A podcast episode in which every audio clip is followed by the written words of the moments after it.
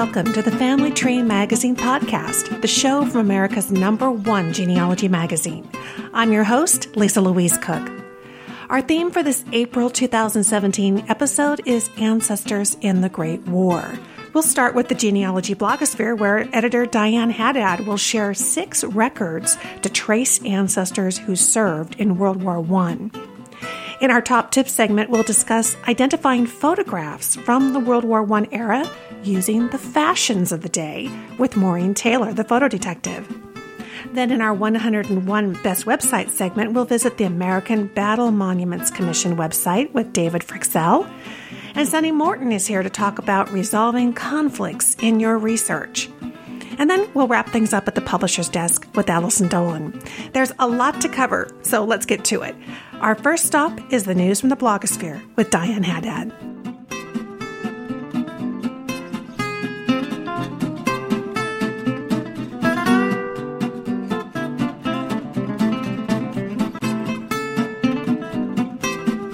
It's sad to think about the fact that more than 80% of U.S. Army service records for those discharged between November 1st of 1912 and January 1st of 1960, which of course includes World War I soldiers, that those were destroyed in a 1973 fire at the National Archives National Personnel Records Center in St. Louis. But the good news is that Family Tree Magazine editor Diane Haddad is here to share six different record types that are available to help you trace your ancestors' World War I service. Hi, Diane. Hello.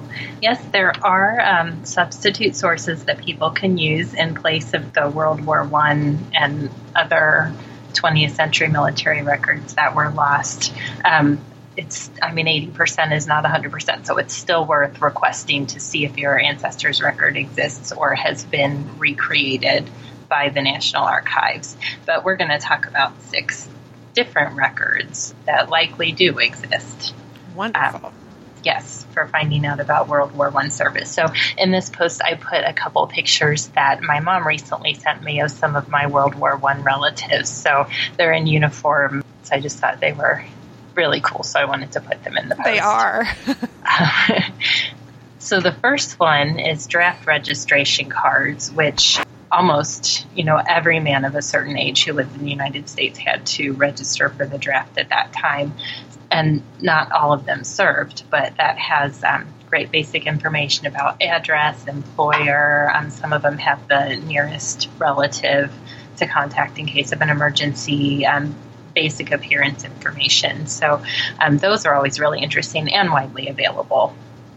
The state adjutant general rosters are books created by many states that list um, basic service information about World War I soldiers in that state. And I didn't put this in the post, but the one that I show um, from Ohio, it's actually on Google. So it's free to access. It's also in a lot of other digitized genealogy book collections because it's a government publication, so you don't have the copyright issues. Um, Ancestry has it too, or you can go to the library and it tells basic information like when the person enlisted and the different ranks that they had and when they were discharged. Oh, those are great records. And I see that there's transport service records. What are these? Yeah, this is a recently published collection on Fold 3, and it is basically passenger lists of troop ships that took your um, relatives overseas and back. And um, it's not quite as informative as an immigration passenger list. It has the soldier's name and their um, like ID number and their rank and the company that they're in, and then a nearest contact. And I had to scroll through to find the page that said where they were all going. Um, so I found three different listings for um, Norbert, who was one of my relatives I had the picture of.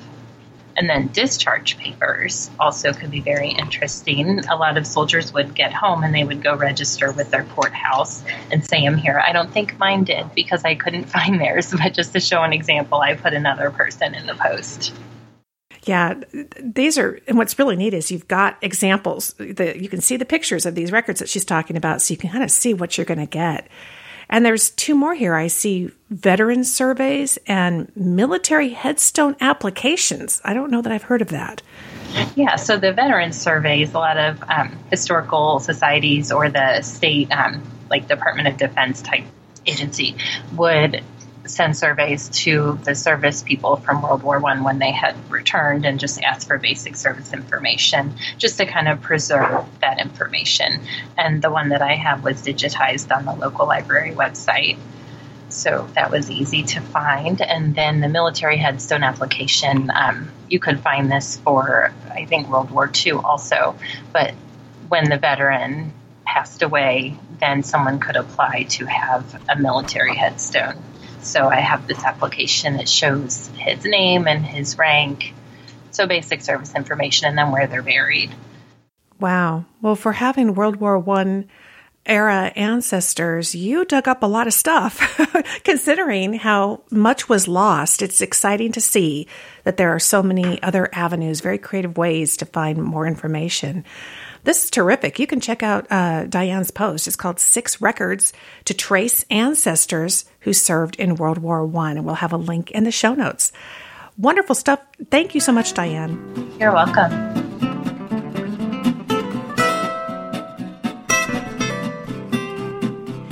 This top tip segment, I've invited the photo detective, Maureen Taylor, back to the show to talk a bit of fashion. Hi, Maureen. Hey, Lisa. You know, Maureen, we were we are all so fortunate to have photographs from the early 20th century and such thorough documentation of World War One.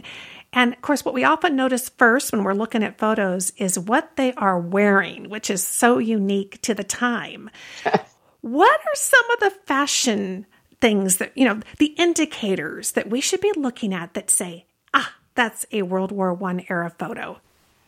Well, you know, there's this real explosion in family photography right after 1900 and so world war one sort of gets swept up in that and there's a lot of pictures because more people had cameras right. and so how are you going to be able to tell if this is a picture from 1915 or one from 1925 or 1905 mm-hmm. right what's the difference so world war one and that really short period 1914 to 1918 if you're in europe here it's a little shorter. Uh, it really changes the way we dress. And so many of the things that are part of our contemporary wardrobes didn't exist before World War One. So imagine you're living in a time period where women are covered from head to toe, from shoulder to wrist, mm-hmm. right? Then the war comes along, and suddenly it, it appears. It comes along pretty gradually. First, you start seeing the skirts sort of creep up to the ankles and then over the ankles and then up to the calves. And women are still, for the most part, trying to cover themselves. So they wear dark stockings and they wear high boots and, and things like that.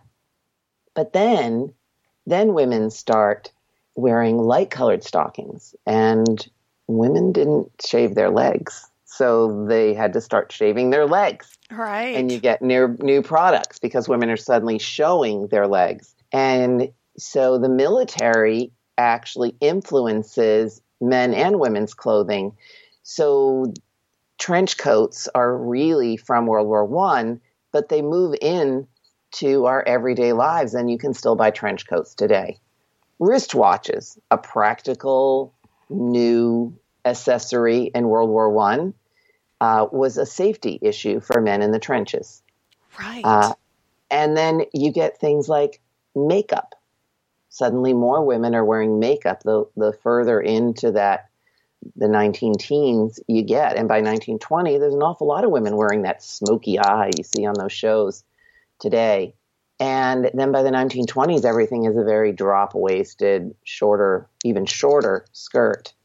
I, I, just love the World War One period. This is, I mean, not, not because of the war, but because of the changes in the way our ancestors lived and moved and and dressed.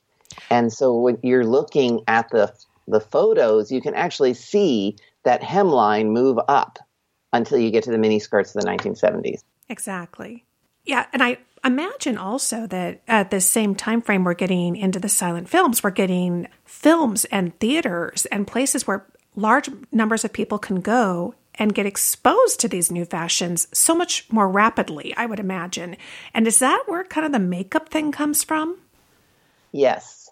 So the movies influence how people dressed, but it also influenced the makeup because the makeup in those black and white early films had to be pretty heavily done right. so that you could see them um, see the eyes so you get a lot of that that smoky eye with the heavy eyeliner and the heavy shadow uh, and then women go to the movies and they see it and then they imitate it at home or they see the latest fashions and it's it's across the country very quickly. And so women and men are influenced by what the film stars the glamorous film stars are wearing in the films Exactly. And I know you've got an article that's coming up in the May June issue, I believe, of Family Tree magazine. And uh, there's a lot of fabulous example photos that you have here. One of them that kind of uh, stands out to me because I've seen this in, in photos in my family is that navy look. Is that also World War One inspired? Yes. So you're talking about the woman with the nautical uh, yes. uh, thing on her sleeve. She was actually, I believe, uh, a woman called a yard arm and so there were women who filled in for men in sort of civil service jobs having to do with military. And so they would free up the men to go serve in the army or the navy. And then they would work. And they had a little uniform, a little uniform with that. She's actually a yeoman. Mm, okay. And I imagine too, we are doing away with the corset around this time. Yes, I mean, do you want me to talk about women's undergarments, Lisa? well, I tell you, it, what an influence it had on the silhouette, right? And oh yeah, the where the waistline was and how form fitting things were. It's amazing how. Uh, I was thinking about this even when Britney Spears came out and had all the low waisted jeans, and it actually started kind of changing girls' figures because of where the waistline is hitting and what's getting pinched and what's not getting pinched. And that was happening at this time as well. Right. So you have this really funny little fashion that happens about 1914, a really, really narrow pencil skirt um, that women that comes up really high, above, way above a woman's waist, and so you sort of shuffled along in this skirt, and then in two years' time, the skirts are very wide to enable women to walk more, and so not only is the waistline more comfortable, but the undergarments are more comfortable you're not having that, you know, laced into your undergarment thing going on. Right. And are men as distinctive in their changes in the fashions as the women are? Not as. I mean, the suits become, the jackets become very narrow fitting, pants legs are narrow, and you, you get a wide variety of celluloid collars, which look really uncomfortable. They come right. up way under the chin, you know, so the, the men have to keep their heads up. Think of it as like wearing a one of those collars when you have a car accident. Yeah. you have a celluloid collar holding your head up. Um, so they were very uncomfortable. Um, and you bought them by the box. Right. So did they just toss those? I always wondered about that. Were they washing them or were they tossing them? I think they tossed them after so many wears. Them. Right. Um, I'm curious too. I know one of the questions that comes up in my own collection is you, you look at a picture and it might be kind of World War One era dress, but how long might they have hung on to clothing? You know, could you be looking at a 1925, but really they're still staying there in a 1915 dress, or did people, you know, at least for pictures, get in the most current garb? You know, it depends because again, we have got this huge shift from being completely covered up to being not mm-hmm. you know, with a V-neck and the, the sailor type blouses where you're open at the neckline and you've got those shorter skirts. So if you're an older woman who's very conservative, you might continue to wear older fashion. And in fact, we have photographs in my family of my grandmother as a young woman standing with her mother. And we know what the date of the picture is. And my grandmother is a young woman and she's wearing pretty typical young woman's clothes. In other words, her skirt is short. Mm-hmm. Her mother looks like she's wearing a dress from 1900. That's a great strategy is kind of look to the younger people in the image because they're to. more likely to be in the more current dated items. Not always, but often. Yeah. Sometimes you get older women. Now hair in this World War One period, I think is hysterical. I mean, it's hysterical. It is. It's hysterical for men and women. So for women, you piled all your hair up on the top of your head, and it came forward on your forehead. Mm-hmm. And so you had a, instead of a bun on the back of your head, your bun was on the front of your head. Kind of like this gal with the, the nautical outfit. Exactly. Yes. So when you get the magazine, take a look at that. And then for men, I've seen this uh, resurgence of sort of World War One men's haircuts.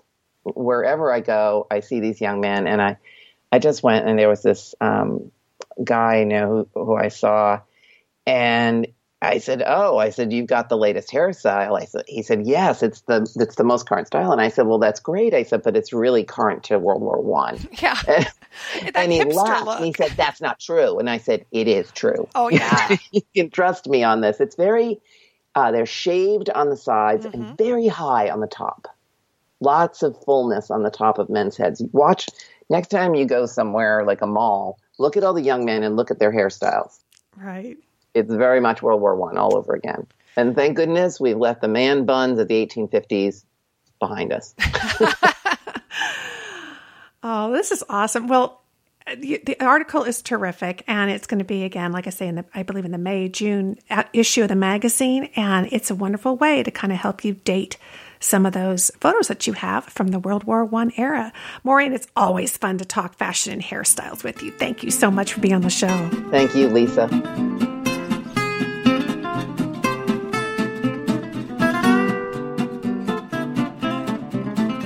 In this episode's 101 Best Websites segment, I've invited Dave Fryxell back to the show to talk about the American Battle Monuments Commission website. Welcome back, Dave. Thanks. Nice to be here. I know that this uh, American Battle Monuments Commission is in the military category in the list. I'm not that familiar with it. Tell us about it. It certainly fits into our World War One theme. It does. Well, it's an interesting um, and you know very meaningful uh, website if you have ancestors who served overseas in World War One or or other wars. Uh, and basically, the commission uh, it gives the site its name manages 24 overseas military cemeteries plus 26 other memorials, monuments, and markers. And from the genealogy standpoint, the nice thing is that the search page you can click to search the records of those people who are buried in all, all of those cemeteries. In terms of World War One, on their search page, you can actually click to search just the almost 34,000 U.S. military specifically from World War One uh, that are buried in overseas cemeteries or listed on the walls of missing. So it's not limited to World War One. In fact, last year um, we went to uh, the cemeteries at Normandy, which was a very moving experience, mm-hmm. and we used it to check to see if one of my uh, wife's ancestors was buried there. He wasn't before we went, so it's it's really it's a very handy um, thing that if you're going to be able to visit one of these cemeteries, you can easily with just a few clicks um, check and uh, you know see if they're buried there. Well, that's great. What a wonderful resource. And actually, I know that you uh, have another resource for us that I think fits right in here. I'd love to talk about it. It's your article um, in the trenches, and that's in the April uh, issue of Family Tree Magazine. And there you've got several other websites. I'd love to have you share some of those with us as well. Yeah, and a lot of these are also on the you know 101 best uh, websites list. And it's a the, the sort of peg for the article is that it was 100 years ago this year that the U.S. entered World War One. Right. Um, so, for example, there's sort of a domestic counterpart to the American Battle Monuments Commission. It's called the Nationwide Gravesite Locator. It's a site from the Veterans Administration. And so, if your World War One veteran is buried in a stateside cemetery, then this would be the place to look. So you can think of it as domestic and foreign in terms of the burial places. Mm-hmm. So this one works very similarly. It it covers people who are buried in VA national cemeteries, state veteran cemeteries, other military and Department of Interior cemeteries, and even private cemeteries where the grave has a government marker. So it's very thorough in uh, in that way. So you know it's worth checking both of those sites to uh, you know see what you might be able to learn. Right. And tell us the name of that one again. It's the uh, it's from the Veterans Administration. It's called the Nationwide Gravesite Locator. Great. Now, the trouble with World War One records is, of course, that a lot of them were destroyed in the fire at the National Personal Records Center in St. Louis. Right. And so, you know, huge swaths of that information, you know, are simply lost. They're not online. They're not anywhere. They're not even at the National Archives. Um, but you know, as we note in the article, there are um, other ways around that. One of them is that there are a lot of state records, and so those, you know, were were preserved, and you can find a lot of those at individual state websites. So a lot of the websites that you know we talk about as being really good state websites it happened to include um, World War One information, mm-hmm. and you can also find a lot of those on two of our 101 best websites subscription sites, uh, Ancestry and Fold 3. Fold 3, of course, specializes in military records, so it's not surprising.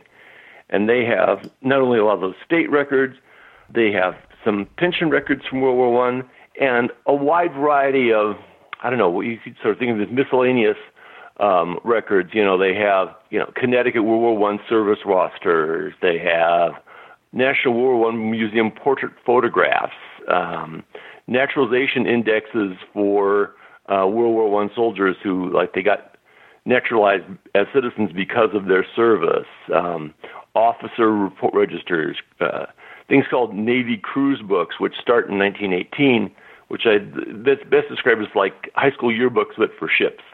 So right. they're very cool. You see, you know, you see, you have the pictures of the guys and all this sort of thing. And since they start in 1918, they just barely catch the tip of, you know, service in the war. Um, Fold Three has registers of officers in the U.S. Army. Generally, if you're looking for officers, you have better luck than if you uh, are looking for enlisted men. But it's it's kind of um, hit or miss on you know both of these. Whether you're looking at Fold Three or Ancestry or at individual state sites, um, it sort of depends on what state they were from, what where they served. Um, but at least you're you know it, just because the federal record's burned up doesn't mean you should give up. There's a, there's a, still a lot of stuff out there that you can you know that you can learn. Exactly. And this article in the trenches, boy, it just gives you so many different avenues to kind of help fill in the gaps. Fantastic. Thank you so much, Dave. I appreciate it. Thanks very much for having me.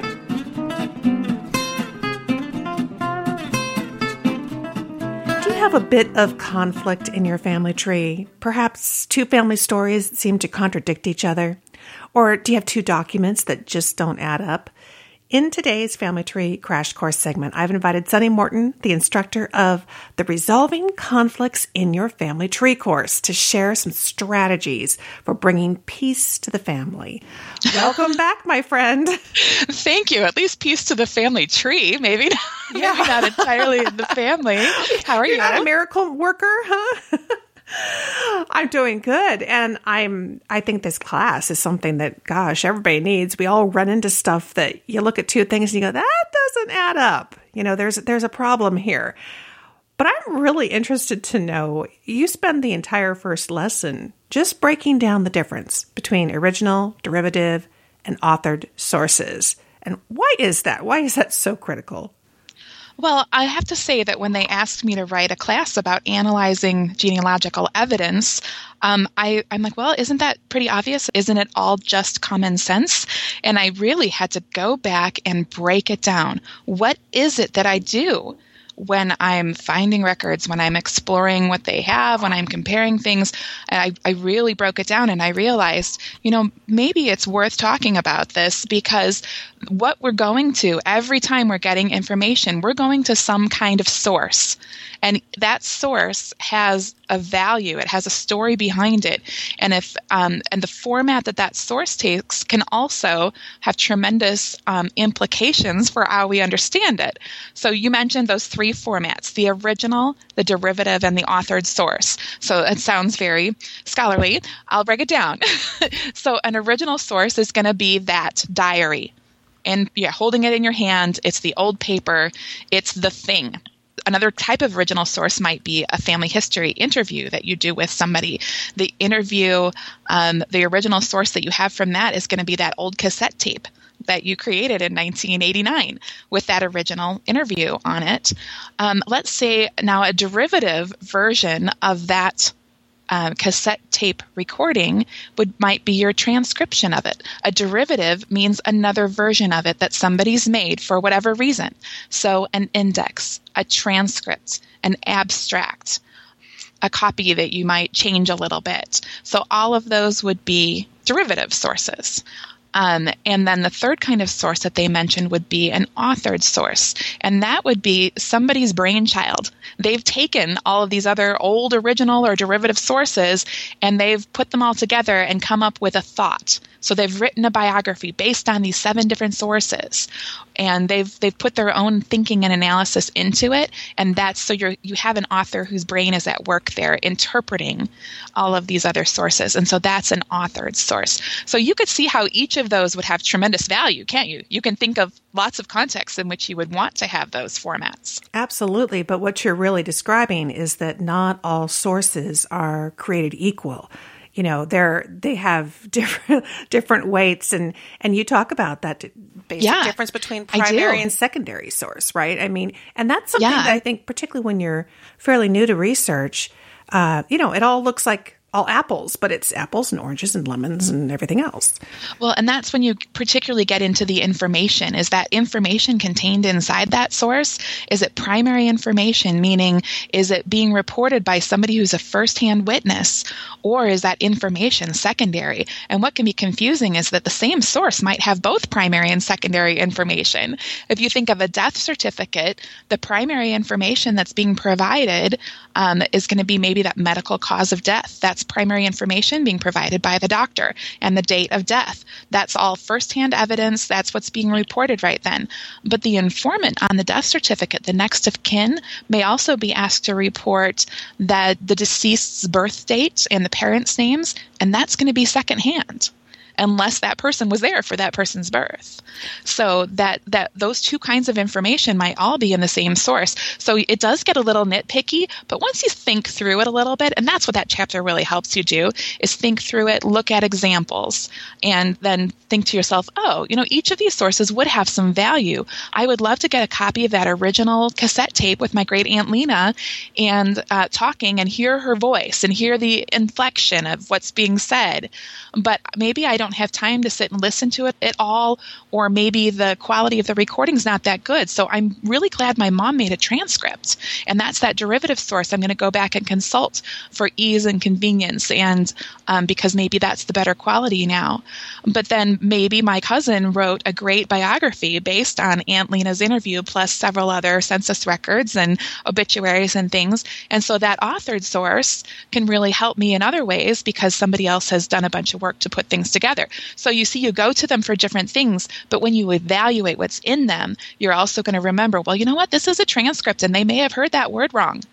Right? Right. And going back to this idea of then resolving conflicts, when right. we see a conflict, we what you're really saying then is to look at the type of source it is and to understand uh, that perhaps this one doesn't carry maybe as much weight. Maybe I should look for something that's more solid that really we can rely on. We can kind of hang our, like you were saying, the a death certificate, if that's written out by the doctor, it's at the time that it happened. Boy, he should know what happened. Yeah. so yeah, that's that's some statements that we can really take as pretty much accurate in terms of his cause of death because he's sitting right there with the patient versus grandma talking about it a decade later. Right. Yeah. And so you're going to get varying levels of expertise, but also the time period when it's reported, that kind of thing. Mm-hmm. And again, when you're looking at that death certificate, um, if you know the the old man's daughter reported his birth information and she said he was born on a certain day, but then you go back and look at his World War One draft registration, and he says he was born on a different day. Which are you going to be more likely to believe? The one that's closer in time right? And that's reported by himself. Now clearly he was he doesn't remember his own birth. So it would be even better if we found his mom yeah. right? Right writing something down reporting that. And it, like a um, find the birth certificate that's created at the time or find the church baptismal record that was made three days after he was born. Something like that would be even better. But as you're evaluating these conflicts you really want to you know take a hard look at how you know what you think you know Absolutely. And you talk in lesson two about the stories behind the record types. That does that just take it another step then of understanding these records?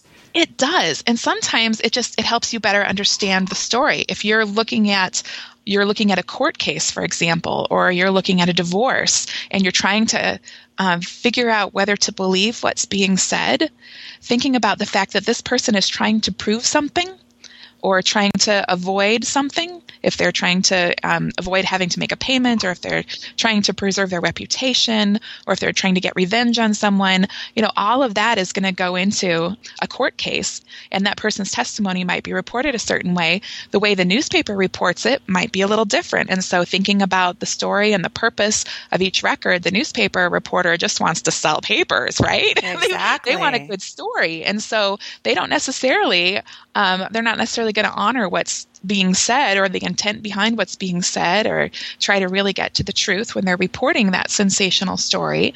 So, and then another example of a kind of a record that's got a backstory that could lead you genealogically to other records would be like a delayed birth record. So we often find these beginning in the 1930s or so for people who had been born clear back into the late 1800s um, because nobody really had ever needed to prove their births before.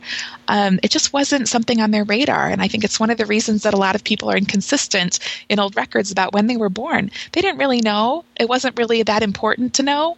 And um, so nobody really made a big deal out of it. But then suddenly there was Social Security. Mm-hmm. And suddenly in the 1930s, everybody wanted to qualify and sign up for potential Social Security benefits. In order to do that, you had to have some sort of proof of when you were born and where you were born. So, hence, you have people saying, panicking, saying, "Oh no, I never had a birth certificate made," or the the you know they didn't do that when I was born, or the courthouse burned down and took all those records with us. So I need some sort of proof of who I am and of my origins. And so you start to see these delayed birth records being recorded often as court records in particular counties or cities. And so, if you can't find a birth record in the birth certificates um, indexes and databases, or or from the the state office or the county office wherever you're going, you might also know to look for delayed birth records. Um, if you find somebody listed in a Social Security death index or something like that, you start to understand. Wait a minute. So they have would have had to have proof if they registered for Social Security. There was some kind of proof of when they were born. So you just go look for it, see if there's a delayed birth record that was recorded somewhere in those county court records. Again, you might have to look for those separately, but that's also a good place to find family members witnessing an older sister witnessing somebody's birth. That's how I identified somebody's parents was one time was by finding her listed as the witness in her brother's birth record. That's how I connected her to the family. Oh, because she gave her maiden name and said, I was there. I'm the older sister. This is my maiden name. This is my married name. And this is, you know, they're my parents and they're his parents. So, ah, you know, those understanding that there are different kinds of records that may have been created can lead you along a great path. And and this just reveals so much about the conflict that you're faced with. Is yes. Uh, knowing the story behind it, understanding the type of records, the motivations, uh, so much more to consider. And you really cover it all in this resolving conflicts class. Um, I know everybody listening, along with me, has been just fascinated because it really makes you want to go back and take that second look at some of the conclusions that we've come to and uh, looking at the records more closely. If, if you're interested in this course, uh, it's at Family Tree University. I'll have a link in the show notes for you. And Sunny, thank you so much for sharing so many of the great strategies and know how behind the scenes of this wonderful class. Thank you. Absolutely.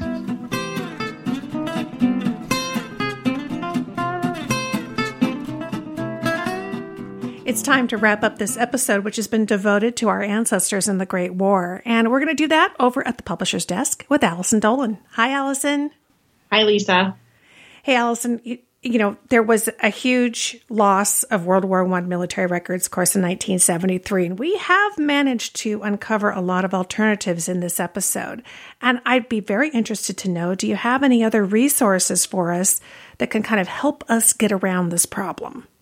Absolutely, Lisa. Um, as you mentioned, that big fire at the National Personnel Records Center destroyed a lot of the service records um, from World War One, and so I think that becomes a brick wall for many researchers who are looking for their family's experiences. And so the product that came to mind for me um, as a good resource for dealing with this problem and other problems like it is a video called Sidestep Your Brick Wall Using Indirect Evidence. And so this gives you an alternative method around record losses like that. Yeah, exactly. Now, we might have some folks who are pretty new to genealogy listening. Cover a little bit for us. What, what do you mean by indirect evidence? Yeah, that's a great question, Lisa. So, when we do genealogy, we're often looking for direct evidence. So, you're looking for, say, that birth certificate that specifically says this was great grandma's birth date, or even a census record that says this is where my family lived in this year, and um, providing the direct answer to your genealogical questions the date, the name, other data about your ancestors. Well, sometimes those direct answers aren't always available. You could look at lots of records and never ever find a direct answer to your question. And so that's when, as a genealogist, you have to get creative and start looking for indirect evidence, which is sort of an absence of a direct answer that points you to the direct answer. Yeah, and that's a direct way of saying what a really indirect way of doing this. It, it's um kind of a, think outside the box kind of a thing, but sometimes, you know, that's what you have to deal with. And I, I know Joshua Taylor does this, this video and he does a great job of kind of explaining that. Absolutely. So another good way to think about it is, um, you know, there might not be a birth certificate because your ancestor was born before um, births and deaths started getting recorded. So that doesn't mean that the event didn't happen. It just means that you have to think outside the box and look for um, other records or the absence of records that would tell you that this probably happened at this time. Josh walks sort of through a five step process of gathering and analyzing indirect evidence. And that's the whole gist of this video that he'll walk you through and he gives some really solid examples, um, not specifically from World War One, but they're applicable to any research situation. Yeah, and, and certainly all of what we've been talking about today, even though we have been focused on World War One, it, it really is just addressing the bigger question of the brick wall and kind of finding those ways around it. This video that Allison's talking about is available over at shopfamilytree.com and it's great. You know, Joshua is a terrific presenter and and this is going to be a power 30 minutes for you to kind of get lots of new strategies to apply to World War One ancestors as well as others across your family tree.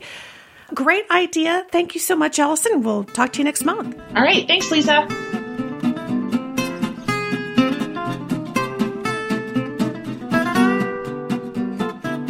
So much for joining me for this April 2017 episode of the Family Tree Magazine podcast. It's the monthly show from America's number one genealogy magazine. Head on over to familytreemagazine.com slash podcast to find the show notes for this episode from April 2017. Those will include our top tips and links to all the websites that we mentioned.